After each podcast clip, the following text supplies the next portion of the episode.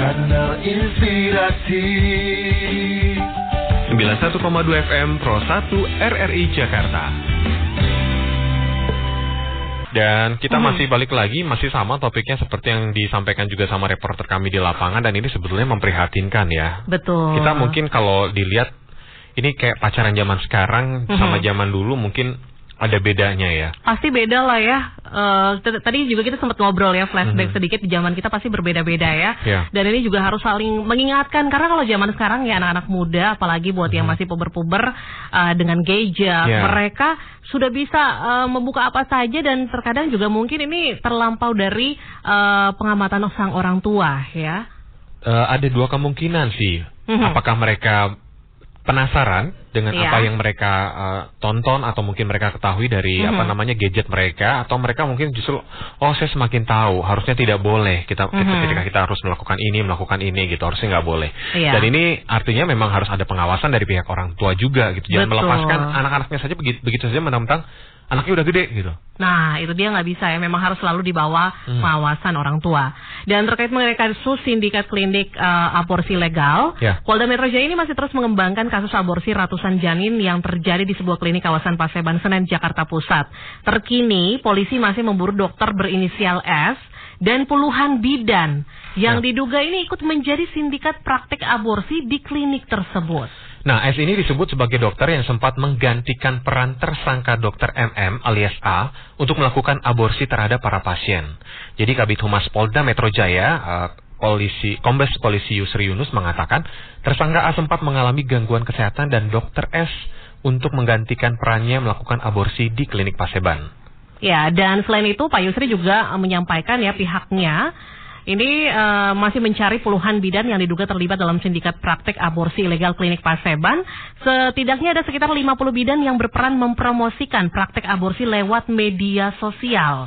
Nah, sebetulnya ini yang apa agak miris dan memperhatikan ya. Jadi eh, dibuang itu ada sekitar 903 janin ya yang berhasil diaborsi ya. Iya. Tapi dibuangnya ini ke septic tank itu yang Aduh, bikin mengerikan aduh, sekali ya. Kok ngenes ya? Nah, walaupun ini masih dalam pengembangan pihak kepolisian dan langsung saja kita tanya ya, Ya. lebih dalam dengan Kepala Bidang Humas Polda Metro Jaya, Komisaris Besar Polisi Yusri Yunus. Selamat pagi Pak Yusri. Pagi Mbak Dinda. Iya. Ya, bersama Bams juga ya Pak pagi hari ini. Halo, hei Mas Bam. Ya, siapa Yusri? Pak, eh, sebelum lama ini kan masyarakat memang dikejutkan dengan digerebek klinik aborsi di kawasan Senen, Jakarta Pusat. Bagaimana Pak kronologis pengungkapan kasus aborsi ilegal di klinik tersebut Pak? Oke. Ya, jadi bermula para memang ada ada laporan masyarakat, kemudian juga hasil penyelidikan yang dilakukan oleh Subdit 3 Dirkrim Sus Polda Metro Jaya ya, bahwa ada praktek klinik praktek aborsi di daerah sekitar uh, Paseban sana. Kemudian eh, kurang lebih sekitar 3-4 hari dilakukan penyelidikan oleh oleh uh, Ditkrim Polda Metro Jaya. Mhm. Kemudian pada tanggal 10 lah, sekitar sore itu kita lakukan penggerbekan di tempat uh, klinik tersebut. Dan memang klinik itu kayak berbentuk rumah saja. Ya. Tidak ada sama sekali uh, pelang-pelang menandakan bahwa itu ada aktivitas uh, klinik di sana. Nah, Mhm. kemudian di sana ditemukan enam orang. Enam orang, yang tiga ini kita tetapkan sebagai tersangka karena tiga ini juga bekerja sebagai sopir, dan, uh, sopir dan juga uh, pembantu di situ, dijadikan saksi pada saat itu. Uh, pada saat pelakukan penggerbekan, ada kita temukan barang bukti uh, memang janin yang berupaya untuk dihancurkan karena memang kan sistemnya mereka ini janin-janin yang dihasil uh, aborsi ilegal ini ini disiram pakai bahan kimia. Hmm, oke. Dan janin ini satu janin tapi yang umurnya agak tinggi sekitar enam bulan karena memang sudah berbentuk tetapi sudah agak hancur karena memang tersiram oleh uh, Aduh, kok serem ya Pak? ya? tersebut. Ya, Hmm. iya berarti. Nah, kemudian uh, seluruh uh, tersangka kita uh, gelandang masuk ke Polda Metro Jaya kita lakukan uh, pemeriksaan. Demikian. Iya, selain barang bukti janin apa saja Pak? Mungkin dari eh, peralatan dan lain-lain yang eh, diamankan oleh pihak kepolisian? Uh, memang peralatan semua lengkap semua termasuk obat-obatan tuh untuk aborsi tersebut. Peralatan yang kalau kemarin kami waktu saat melakukan kompresi tes di TKP ya, uh, dari Dikes pun dan ada dokter juga yang ini dari uh, provinsi sana yang memang menyaksikan bahwa peralatan itu sama-sama sekali uh, kondisi memang tidak steril lah. Kemudian juga lokasinya memang lokasi yang yang betul-betul tidak representatif lah untuk di tetap untuk melakukan operasi. Iya. Ya. Seperti apa sih Pak modus operasi klinik aborsi tersebut Pak? Eh, mereka ini tiga tersangka ini, ya, Dr. A, RM, dan F alias I ya. Mereka tiga-tiganya adalah residivis. Pertama mereka adalah residivis. Mhm. Bahkan dokter A ini eh, sudah pernah residivis masuk penjara satu kali, kemudian juga melakukan lagi pada saat tahun 2016. Mungkin kalau masih ingat di daerah Raden sana eh, klinik Cimandiri ya. Ya, Oh, iya. ya. Iya. Dokter A ini adalah pemiliknya klinik uh, pengelola Oh, dari klinik oke. Cimandiri yang DPO pada saat itu. Dia melarikan diri. Hmm. Sementara yang satu eh, tersangka SI ini adalah memang dari dulu stafnya si dokter A ini. Mhm. Dulu tertangkap dia dan diponis dua tahun penjara Oh, pada saat itu. Tetapi sekarang ini melakukan lagi. Mhm. Nah, kalau yang RM yang bidan ini yang merupakan mitranya ini, Mhm. ini juga pernah tertangkap di daerah Jakarta Timur tahun 2012 yang lalu itu. Oke. Pada saat itu dia diponis tiga tahun penjara Mhm. dengan kasus yang sama, aborsi juga. Ya. Waduh, tapi ini masih melakukan hal yang sama ya Pak ya? Masih melakukan hal yang sama kan.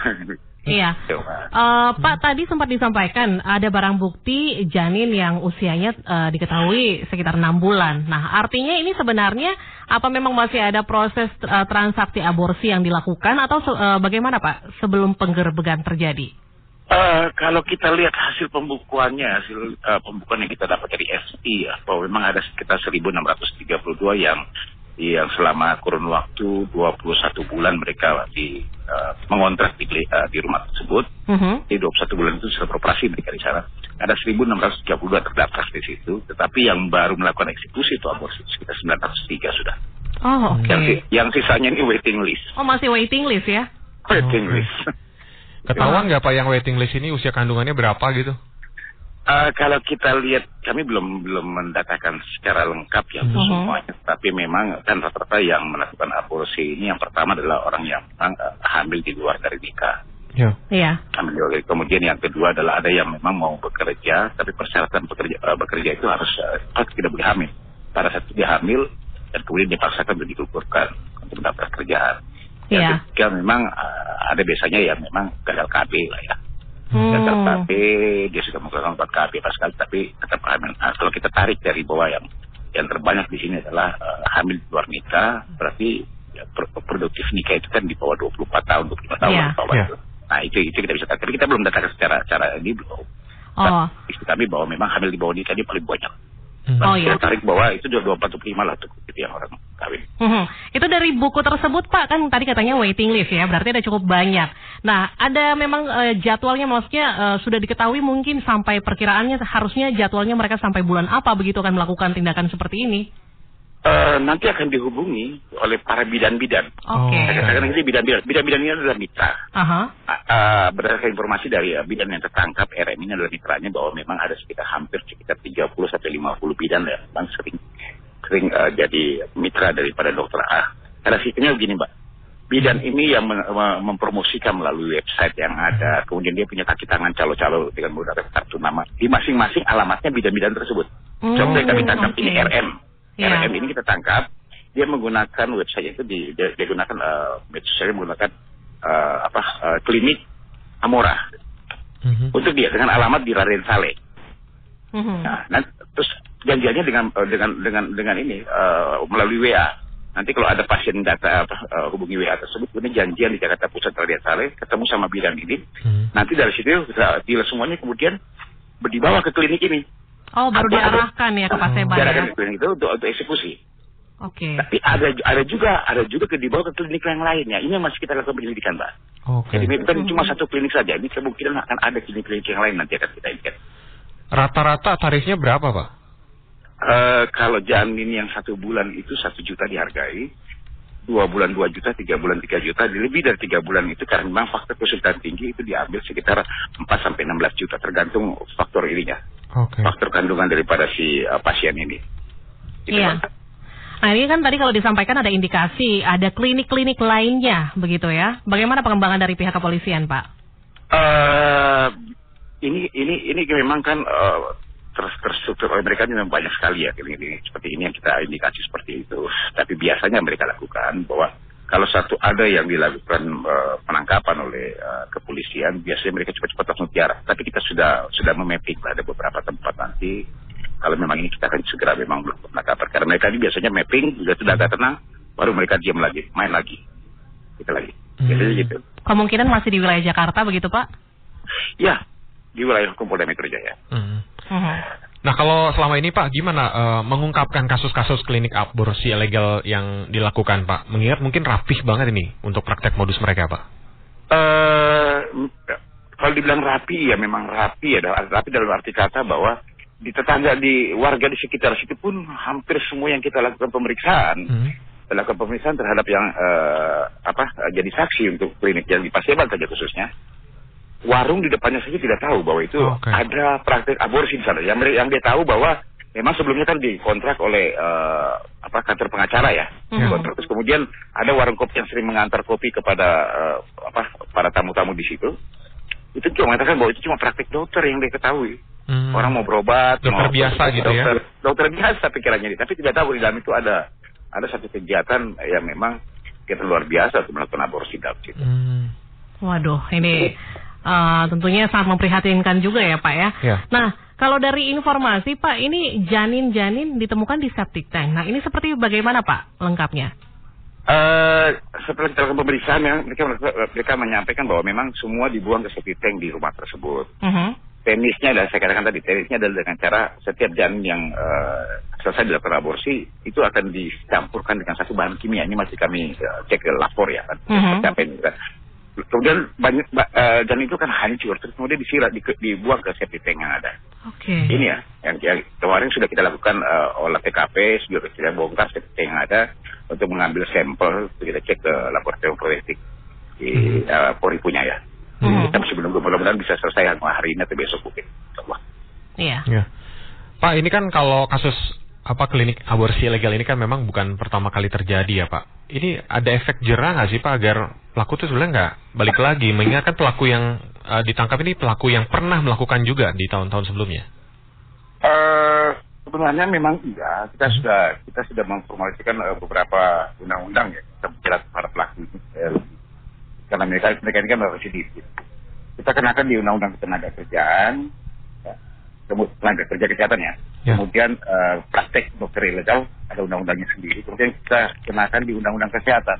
Nah, sekarang coba kita sedang memproyeksikan eh, gelar eh, gelar perkara ini, mungkin hari ini untuk bisa me- mencoba menginginkan kepada undang-undang eh, perlindungan anak, Mhm. perlindungan anak.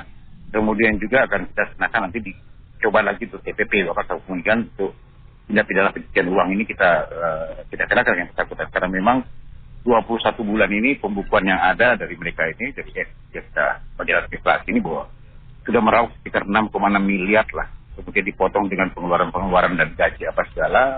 Yang tersisa itu sekitar 5, sekian miliar. Tapi pada saat kita melakukan penggerebekan di sana yang kita temukan cuma 25 juta. Serta ada 3 unit mobil lah yang sudah beli. Makanya coba-coba nanti kita akan susuri semuanya. Ke mana saja semuanya eh, transaksi yang mereka lakukan dari hasil aborsi Iya.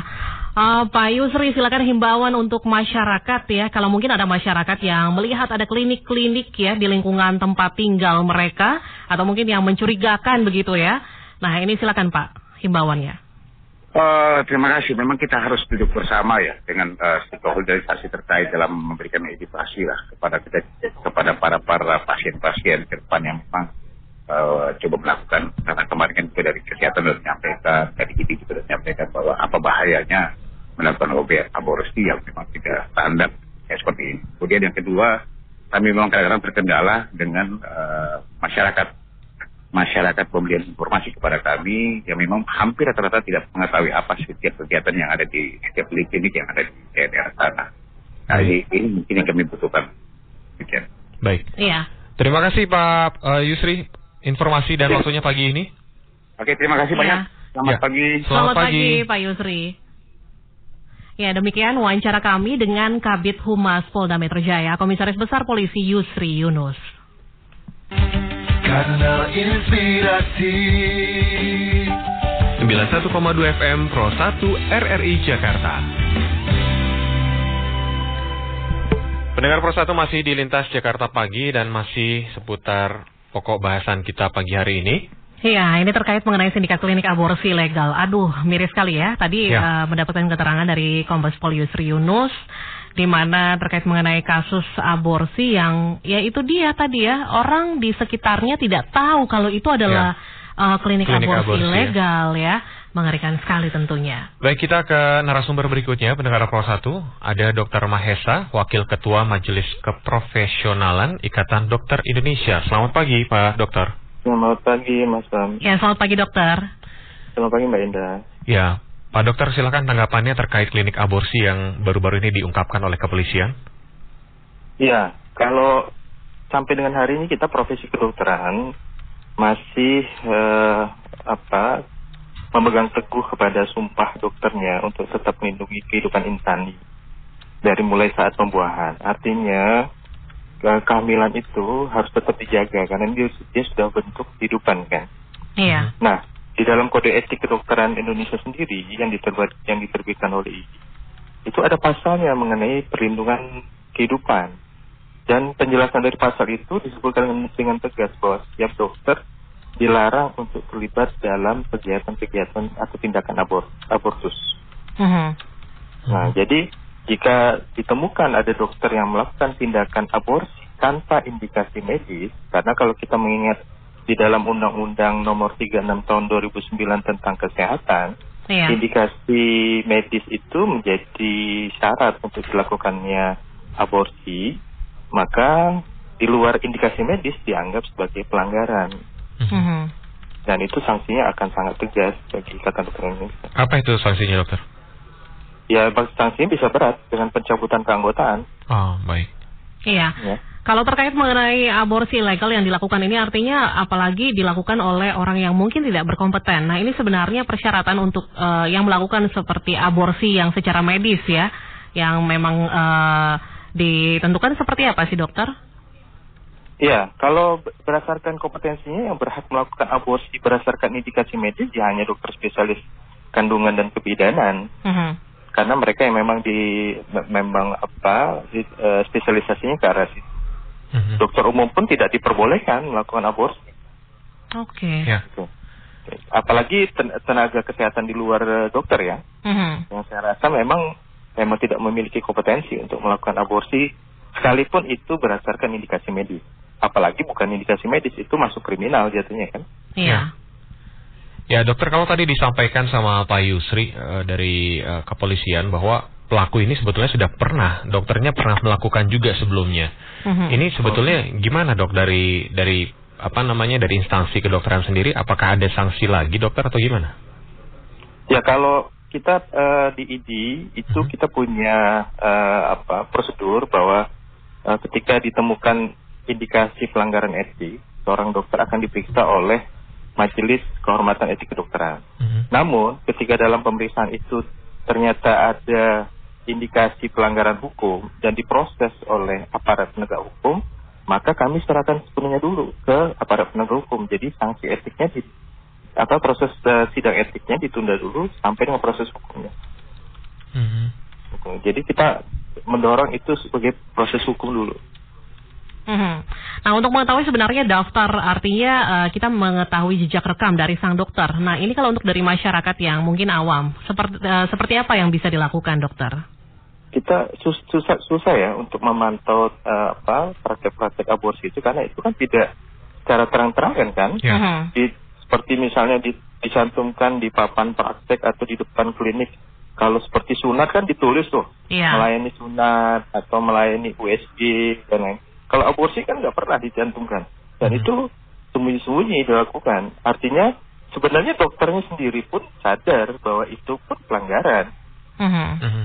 Tapi ya karena mungkin karena demand, kemudian di- juga dari sisi moralnya menganggap bahwa eh, itu cukup dinilai dari sisi bisnisnya saja, pasien atau keluarga membayar, ya dilakukan oleh eh, oknum dokter tersebut. Ya. Tuh. Ya. Nah, kalau itu bukan ya sanksinya akan ditegakkan. Mhm. Mhm. Ya dokter, eh, indikasi medis seperti apa dokter yang eh, di mana kita bisa melakukan aborsi dokter? Jadi saya sudah mengancam kondisi darurat yang mengancam Mhm. nyawa ibu dan anak Mhm. janin. Itu. itu yang harus Halo dokter. Halo. Iya, bisa disampaikan lagi suaranya agak terputus-putus tadi. Oh. Di sini. Halo? Iya, halo dokter, suaranya masih agak terputus-putus, Dok. Ya, halo. Ya. Iya, sudah, sudah Ya, kami bisa dengarkan. Silakan, dokter. Baik.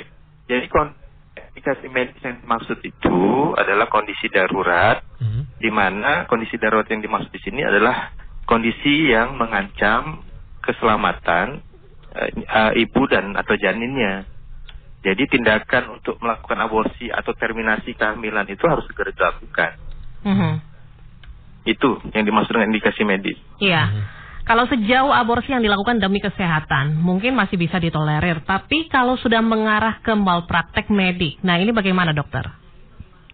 Ya, kita sampai dengan sekarang IDI sebagai organisasi profesi tetap menegakkan marwah profesi untuk melindungi kehidupan insani. Mhm. Aborsi adalah tindakan yang melanggar etik secara profesi kedokteran. Artinya, kalau ada dokter yang melakukan tindakan itu, itu dia masuk dalam ranah pelanggaran etik. Mhm. Persoalannya sekarang adalah kenapa masih ada masyarakat yang masih menginginkan untuk dilakukan aborsi. Mhm. Ya. Nah, ini harusnya edukasi-edukasi kepada masyarakat harusnya gencar dilakukan. Bahwa aborsi tanpa indikasi itu beresiko bagi nyawa sang ibu. Iya. Mhm. Nah, ini sejauh mana nih edukasinya? Kalau udah bagi dokter sendiri, eh, yang dokter di puskesmas, di puskesmas dan di, di klinik atau di layanan primer, itu gencar melakukan edukasi-edukasi ke masyarakat tentang resiko dilakukannya aborsi tanpa indikasi medis. Tapi Hmm. kan ini kan eh, apa eh, harus dibantu juga edukasi oleh eh, pemerintah atau lembaga-lembaga yang lain agar masyarakat paham betul bahwa aborsi tanpa indikasi medis sangat-sangat beresiko. Mhm. Eh, dokter dari kasus klinik aborsi ilegal eh, yang masih saja terjadi. Ini selain edukasi ke masyarakat ke depannya apa nih dok yang harus dilakukan? Ya harusnya memang eh, apa pengawasan ketat ya kepada fasilitas-fasilitas kesehatan. Mhm. Dan ini ranahnya dari dinas kesehatan sebenarnya bekerja sama dengan organisasi profesi. Karena di dalam undang-undang kesehatan maupun di dalam undang-undang praktek kedokteran itu harus ada pengawasan dan eh, pembinaan Ya. eh, pelayanan-pelayanan di fasilitas kesehatan. Jadi kalau ditemukan ada pelayanan pelayanan yang tidak sesuai prosedur, tidak sesuai indikasi atau bahkan disinyalir menyimpang eh, dari apa eh, diindikasikan merupakan pelanggaran hukum atau pelanggaran etik, ya harusnya dibina dulu, jangan dilakukan, Iya. Ya. Ya kan? Baik. Dokter terima kasih banyak informasi dan waktunya pagi ini. Iya. Sama-sama. Selamat pagi, Baik. dokter. Pagi Dokter Maisa. Selamat pagi. Ya, demikian uh, pendengar Pro 1 wawancara kami dengan Dr. Mahesa selaku keprofesionalan Ikatan Dokter Indonesia. Kanal Inspirasi 91,2 FM Pro 1 RRI Jakarta. Kanal Inspirasi 91,2 FM Pro 1 RRI Jakarta. Ya, pendengar Pro 1 masih menyambung sedikit dari Iya. Rido tadi sampaikan kalau aborsi dikerjakan oleh tenaga yang tidak kompeten maka itu adalah aborsi yang tidak aman. Ya memang seperti Betul. itu ya, itu disampaikan dari RSCM Dr. Seno Aji dan saya juga ngambilnya dari rri.co.id ya. Iya, dan ini juga disampaikan ya oleh Dr. Seno memang tadi menganjurkan agar ibu atau calon ibu hamil untuk tidak menggugurkan kandungannya kalau tidak ada indikasi medis tentunya. Dan eh, di mana dihimbau ya sebaiknya aborsi dikerjakan di tempat yang aman atau dikerjakan oleh tenaga terlatih. Dan sebelum memutuskan aborsi sebaiknya dilakukan konsultasi terlebih dahulu apakah ada indikasi medis atau tidak untuk dilakukan. Seperti itu. Baik, kita beralih ke narasumber kami berikutnya. Ada Mhm. Dr. Dorlina Nainggolan. Selamat pagi, dokter. Selamat pagi dokter. Selamat pagi Mas Bam dan Mbak eh, Dinda. Iya. Iya. Dokter, ini kita miris ya kalau bicara mengenai aborsi ya. Apalagi ini ilegal yang dilakukan. Lebih banyak Baik. usianya remaja. Ini gimana dokter kalau dari pengamatan dokter Dolina sendiri? Nah mungkin be- berdasarkan teman saya juga yang bekerja di puskesmas ya. Mhm. Umumnya anak remaja dengan adanya akibat eh, free sex, akibat pergaulan bebas dan lain sebagainya. Mhm. Nah, cenderung mereka itu eh, panik barangkali. Seperti tadi kata dokter Seno, sebaiknya konsultasi dulu. Nah, mereka hanya cara ja- eh, cari jalan pintas. Mhm. Mau kasih o- tahu orang tua lebih parah lagi, lebih takut. Mhm. gitu. Jadi tanpa mereka memandang eh, dampaknya nanti setelah aborsi eh, gimana-gimana gitu. Padahal kita tahu bahwa dampak aborsi itu ada banyak, terutama yang dilakukan eh, tidak profesional ya. Iya. Bisa terjadi perdarahan hebat yang sampai me- eh, bisa mengancam jiwa, bisa terjadi infeksi setelah masa setelah dilakukan aborsi, bisa Hmm. juga terjadi infeksi ke seluruh tubuh yang disebut sepsis dan itu juga sangat mengancam jiwa. Belum lagi nanti bisa terjadi eh, efek samping terhadap rahimnya sendiri, bisa terjadi perlukaan, bisa terjadi malah terjadi eh, namanya perforasi bisa bolong. Oke. Oke. Iya, itu sangat berbahaya. Bis- Bisa juga nanti terjadi infeksi rongga panggul yang kelak kemudian dia bisa menjadikan kehamilan di luar kandungan. Hmm. Aduh. Iya. Belum lagi nanti bisa terjadi infeksi pada eh, selaputnya eh, rahim yang disebut endometritis.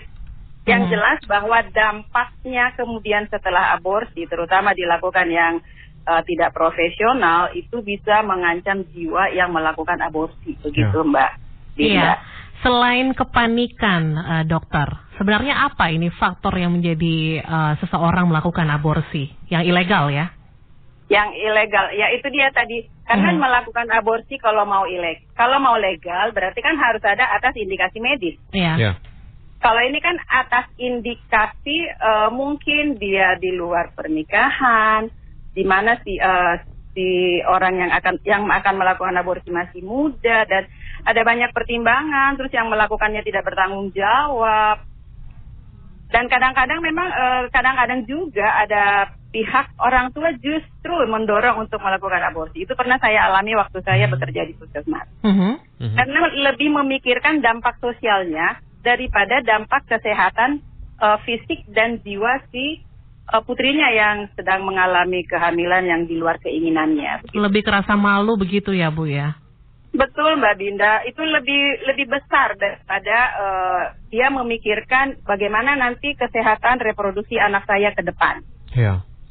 Dokter, kalau untuk melakukan aborsi sendiri ini sebetulnya biasa dilakukan oleh dokter khusus, spesialis atau semua dokter bisa melakukan ya?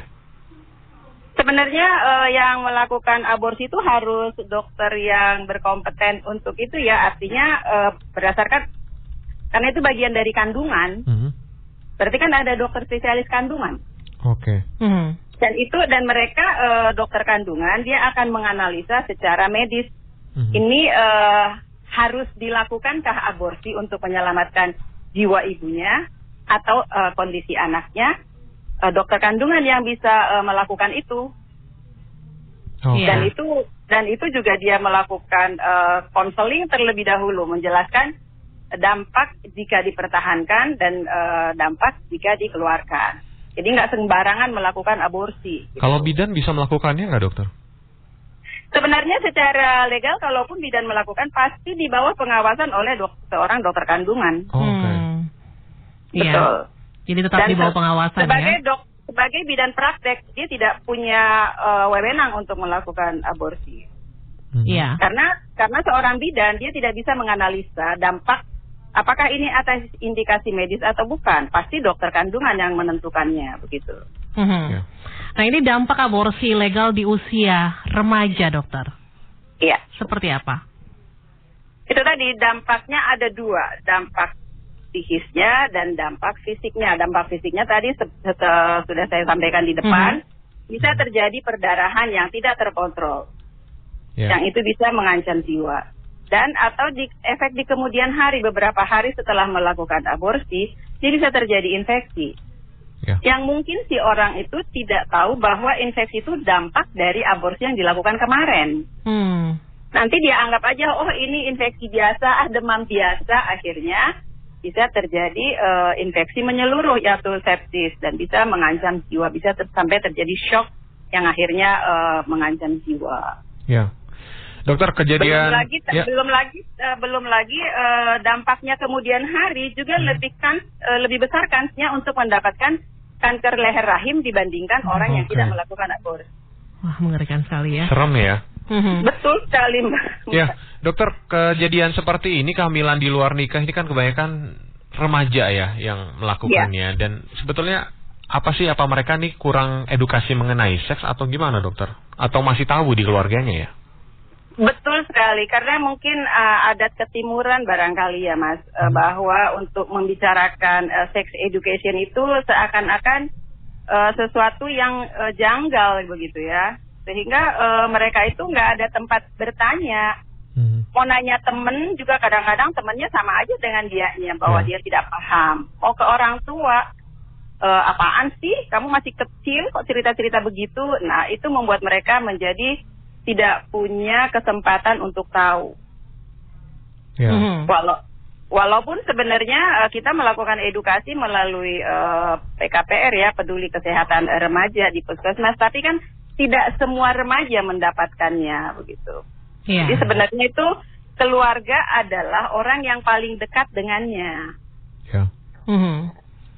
Iya. Dan di, sa- di saat dia kadang-kadang kita sebagai orang tua nih tidak memberikan eh, situasi kondisi yang kondusif untuk mereka bisa ngomong. Mhm. Hmm.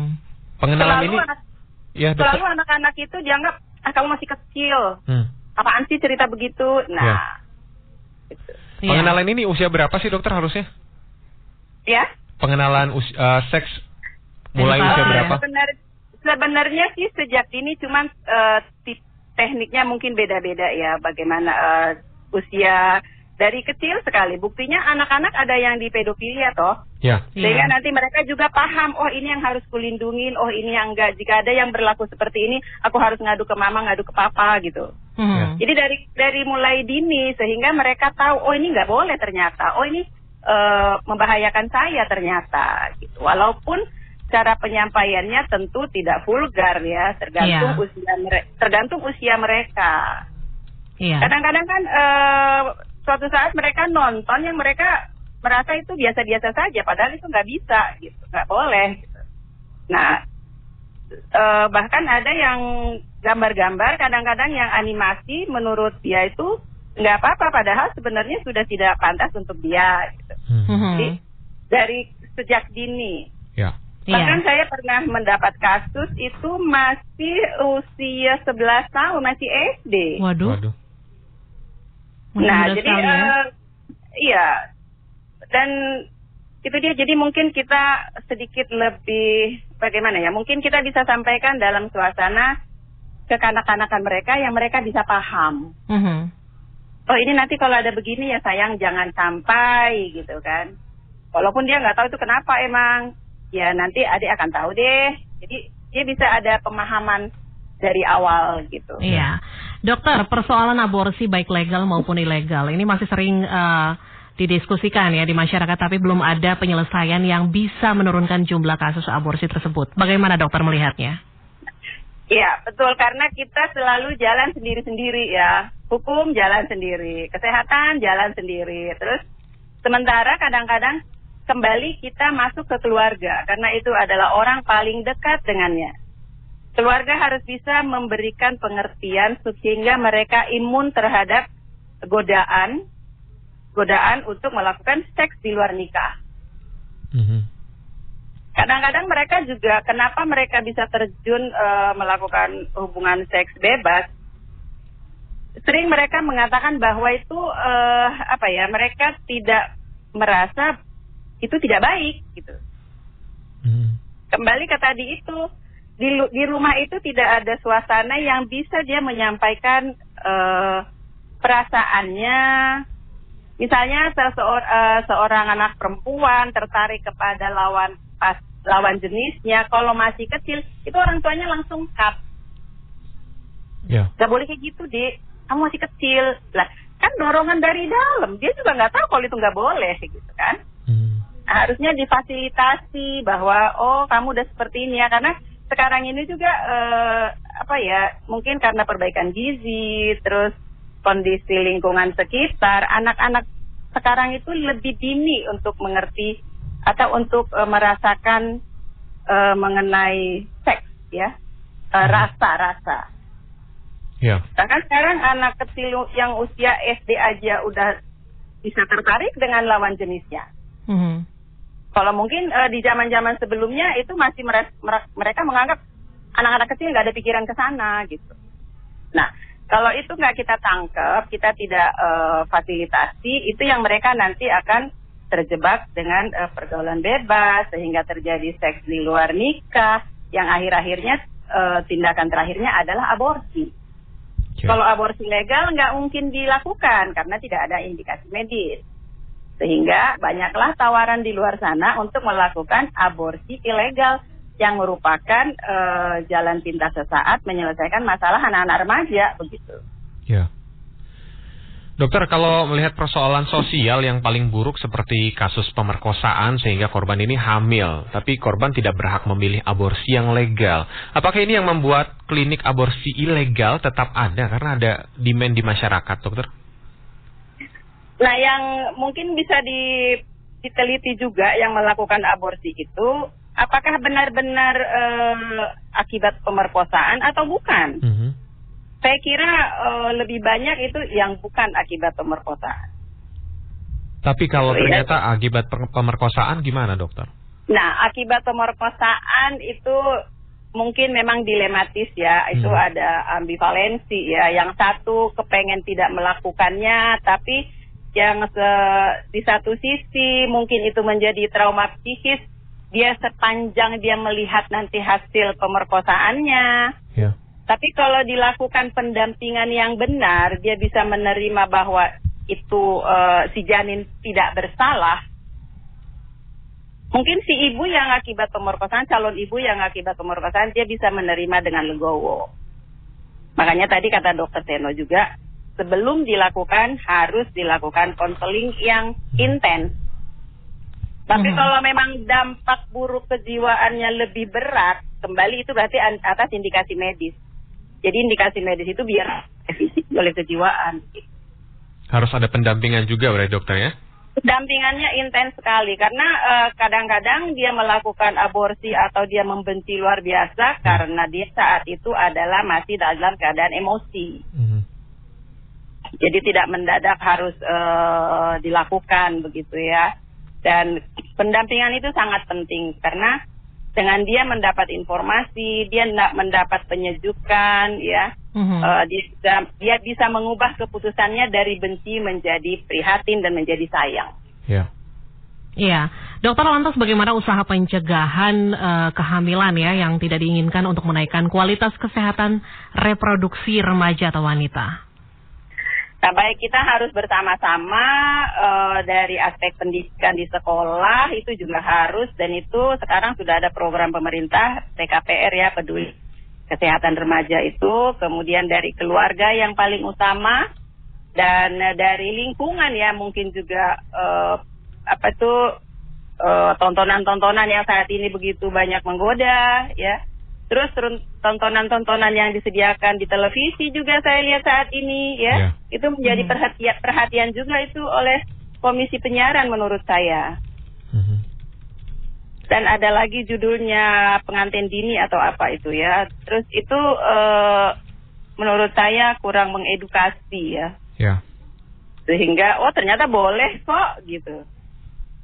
Di usia muda padahal eh, menurut undang-undang pernikahan kan itu nggak boleh gitu ya. Mhm. Nah jadi kita harus secara eh, bersama-sama kita holistik jadi nggak sendiri-sendiri jalannya supaya hasilnya baik begitu Ya. mas. Dokter, perlukah pendidikan seks di sekolah?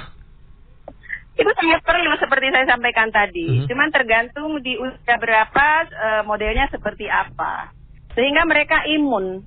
Ya. Jadi selama penyakit kita bisa vaksinasi dengan eh, kita bisa im- memberikan imunitas le- lewat vaksinasi, kita juga bisa mencegah terjadinya kehamilan di luar nikah atau eh, kehamilan yang tidak diinginkan eh, lewat imunisasi, lewat edukasi, pendekatan Baik. dan lain sebagainya.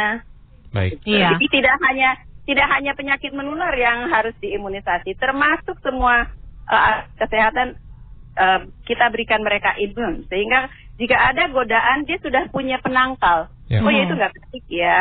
Oh, saya bisa jadi begini-begini ya. Sehingga dengan rasa takut itu, dengan rasa khawatir akan terjadi kanker nanti di sekian, aduh nanti daripada saya hamil di luar kandungan. Mhm. Nah itu dia bisa mencegah dari awal. Ah sorry ya, maaf Iya. ya. Sehingga se- anak perempuan harus berani mengatakan tidak jika dilakukan hubungan seks di luar nikah. Baik. Ya. Ya, dokter, bagaimana para remaja bisa mengakses eh, program kesehatan peduli remaja dari pemerintah? Sebenarnya itu ada program UKS loh, eh, Mhm. Mbak Binda. Ada, sudah ada. Dan di puskesmas juga ada. Semua semua sekarang puskesmas khususnya yang saya tahu di DKI itu ada eh, poli PKPR, polikliniknya. Jika dia ada mengalami masalah eh, tentang reproduksi, tentang Mhm. masalah rasa-rasa kok saya ini begini, itu eh, mereka sedia menangani. le- Bisa datang ke puskesmas terdekat begitu ya, Bu ya? Bisa, bisa. Terutama di DKI yang berarti? saya, ya, yang saya tahu di DKI ya, dia punya Mhm. poliklinik sendiri untuk eh, peduli kesehatan eh, remaja. Iya. Baik, dokter terima kasih banyak, menarik sekali perbincangannya Hmm. dan banyak sekali informasi yang kita bisa dapat ya. Betul. Baik, terima kasih juga. Selamat pagi Iya, dokter. Selamat pagi, dokter. Semoga bermanfaat. Amin. Amin. Ya, demikian wawancara kami ya bersama dengan Dr. Dorlina Nainggolan. Kanal Inspirasi 91,2 FM Pro 1 RRI Jakarta.